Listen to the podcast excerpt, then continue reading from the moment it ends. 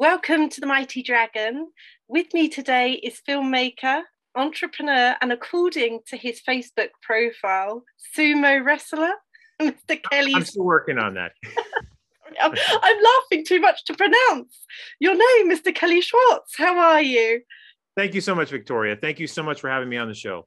Oh, always a pleasure. Um, I wanted to get in touch with you. I saw rather um, an exciting Facebook post this week about wrapping up your eighth feature film, and I thought I'll get you on here just to ask you all about it. So, how did it go?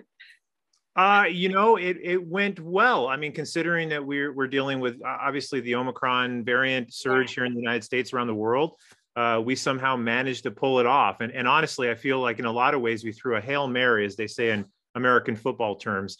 Uh, but we, we had a lot of protocols. Uh, my team was amazing. Uh, we had such a great team support, and I think everybody was on the mission to make sure that we kept everything safe, healthy, and we were able to run the run the ship accordingly. And we, we got it done. And I think it's probably going to be my best work yet. And where can we see your film? What's it called? Yeah, so the movie's called Help Me. It's a psychological thriller uh, about about a veteran who's suffering from post traumatic stress and wow you know, through his experiences through that, he's full, thoroughly convinced that the house is haunted. Um, and so, without giving you any spoilers, uh, you know, there, there's some supernatural elements to the film. Uh, but we have uh, actors Chris Brown and Haley Lipscomb, who are phenomenal cast, um, and they are just they are just wonderful in this film. So the movie's probably going to be out later, uh, probably at the end of the year, or even possibly in the first quarter of next year. Um, I've told the team and the distribution company that I'm in no rush to to get the edit or like rush through the editing. I really want to take our time. I think we have something special. And with this, is this slightly different from something you've done before? Can you is it or or is it no? It's you know completely what the indie film factory do.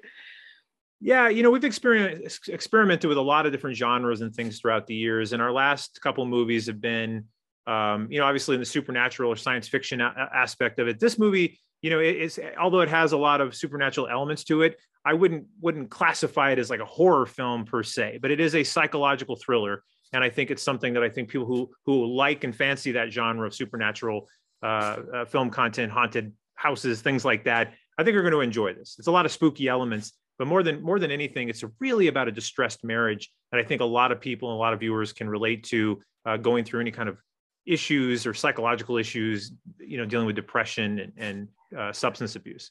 And what was your favorite part of the process of putting this film together so far? You know, I would say probably the best part about this thing is uh, working with these two actors. Um, you know, Chris Brown, who we Christopher Brown, who we brought into the film, he worked on our last movie, Abigail Haunting. Um, just a phenomenal person, yeah. And and and Haley uh, Haley Lipscomb, who came from LA, um, we had met her re- relatively late in the casting process, but these two really just meshed and it's such a dynamic and for a director who has to direct an entire movie with a mask on uh, it was it was challenging but these two pulled it off and it made that that whole process just brilliant and, and wonderful. I was going to ask you um, how did how was 2021 for you and how did you navigate around the pan- pandemic? How did you uh, overcome the problems that it brought yeah, I mean, my, my day job is a TV and and uh, TV producer, I guess, and uh, um, director. I, I we, we stayed pretty busy doing a, a, handful of TV shows for History Channel and A and E Network. Um, so we we stayed quite busy, and of course, all of our clients have have you know they started to explode with work and opportunities in 2021. So we we were able to kind of learn on the job how to navigate through the whole pandemic production process, and we got a little bit of that back in 2020 toward the latter part of the year. Um, but I think 2021, you know, I, I think it was a really great year for our company overall, considering how many how many limitations there were. Now we, we lost a few things. I think we would have done much better, you know, economically. I think if, if if we didn't have some of the things canceling and things moving around. But at the end of the day, you know, considering what a lot of companies and a lot of people went through around the world, I I think we we did very well. And is there anything that you learned during um, the pandemic that you'll continue to do in your process, would you say? Yeah, absolutely. In fact, I, I, was working on a blog post this morning about this. Um, you know, one of the things that it's a real sticking point is how important. It's going to sound really funny, but how important good nutrition is on a set. you know, our, our production team, you know, in addition to all the things you can do, get shots, wear masks, stay in a bubble, quarantine, whatever, all that testing, all that stuff's great. But, you know, there's also the element of, of, of making sure that everybody is energized. Everybody has good nutritional aspects on a film set. And I don't know how they do it in the UK, but in America, and especially on American independent film sets, you know, there's a lot of junk food and a lot of garbage that people eat. And listen, I'm a junk food. I can eat junk food. You know, you put it in front of me, I will consume it. So I, America, but, right? America yeah, has I, the best junk food. we we absolutely do, hands down. But I will tell you that the team, Chef Mark, who uh, ran our catering department, uh, and, and our other producer, Anissa Crystal, they did a fantastic job making sure that the cast and crew were fed well. We it's probably some of the, the healthiest we've we've eaten uh, you know in a long time. And it was a great experience. And that's something that i will take note. And that was a conscious decision based on the health aspect of what we're going through right now.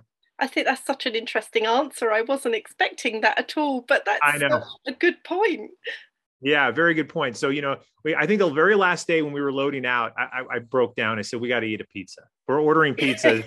and everyone's like, yes, pizza. But no, we had really delicious food yeah. Uh, and, and great craft services on this film. And that's something that I, am like, I, there's no going back on that. I, anytime we do a production, you know, we, we, we have to make sure that we're, we're, we're taken care of on that, on that aspect.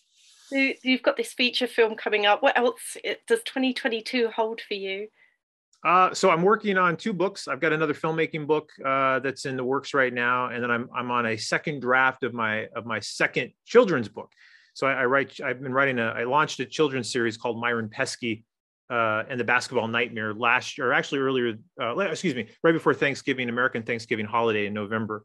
Uh, and it's it's done pretty good. And I'm working on a second book of that. It's going to be about a five or six part series. Um, so it's it's it's really fun to kind of work in that space, middle school era, you know, age. Wow. Yeah, and it's it's cool, and it, it, it's the yin and the yang from the kind of movies that I do, you know, because I do a lot of dark and heavy content type films. So this is kind of my my way to kind of tap into some of the innocence of childhood and and having a kid myself. It's a lot of fun. I totally didn't know that you wrote children's books. So yeah. where can we find them? Is it on the Indie Film Factory yeah, well, all my books are on Amazon, so you can get them both in the UK, United States, um, and and you can find them on Amazon. Um, yeah. You can just type in my name, search it, and it'll list all the filmmaking books as well as the Myron Pesky book. And and I'm hoping to have the Myron Pesky, uh, the second one, which is about bullying. Well, he, Myron Myron is going to be facing a new kid who's a bully in the school, and uh, it's a lot of fun. Uh, and it, it'll be out hopefully later this year. Okay, that's wonderful. I definitely will be checking that out and getting some for my daughter. She's all she's always got her head in a book, so I will definitely oh great some for her. Um, this was always going to be short and sweet, Kelly. So thank you for joining me for a super quick catch up here on the Mighty oh. Dragon. And where can we find all your links and news? Uh, go to ind- indiefilmfactory.com. Yeah. Uh, yeah, we have we have a lot of stuff that we post there, and of course on Amazon. Just uh, I, I, say yeah. type my name in the Amazon search, and you'll be able to find all the stuff we got out. Okay. Oh, and lastly, I just wanted to thank you so much for sending me your Christmas video clip. Oh, your recommendation great. for the Russell Crowe ripping off a Santa. I love I love that. Uh, I love you know contribute to that, and, and, of course, anytime I can plug my favorite movie, LA Confidential, Oh, yeah, absolutely. Thank you so much, Kelly, for joining me today. Have a fabulous Friday. Have a yes, good weekend. Happy Friday. Have a great See weekend. Soon. Bye. See you again on The Mighty Dragon.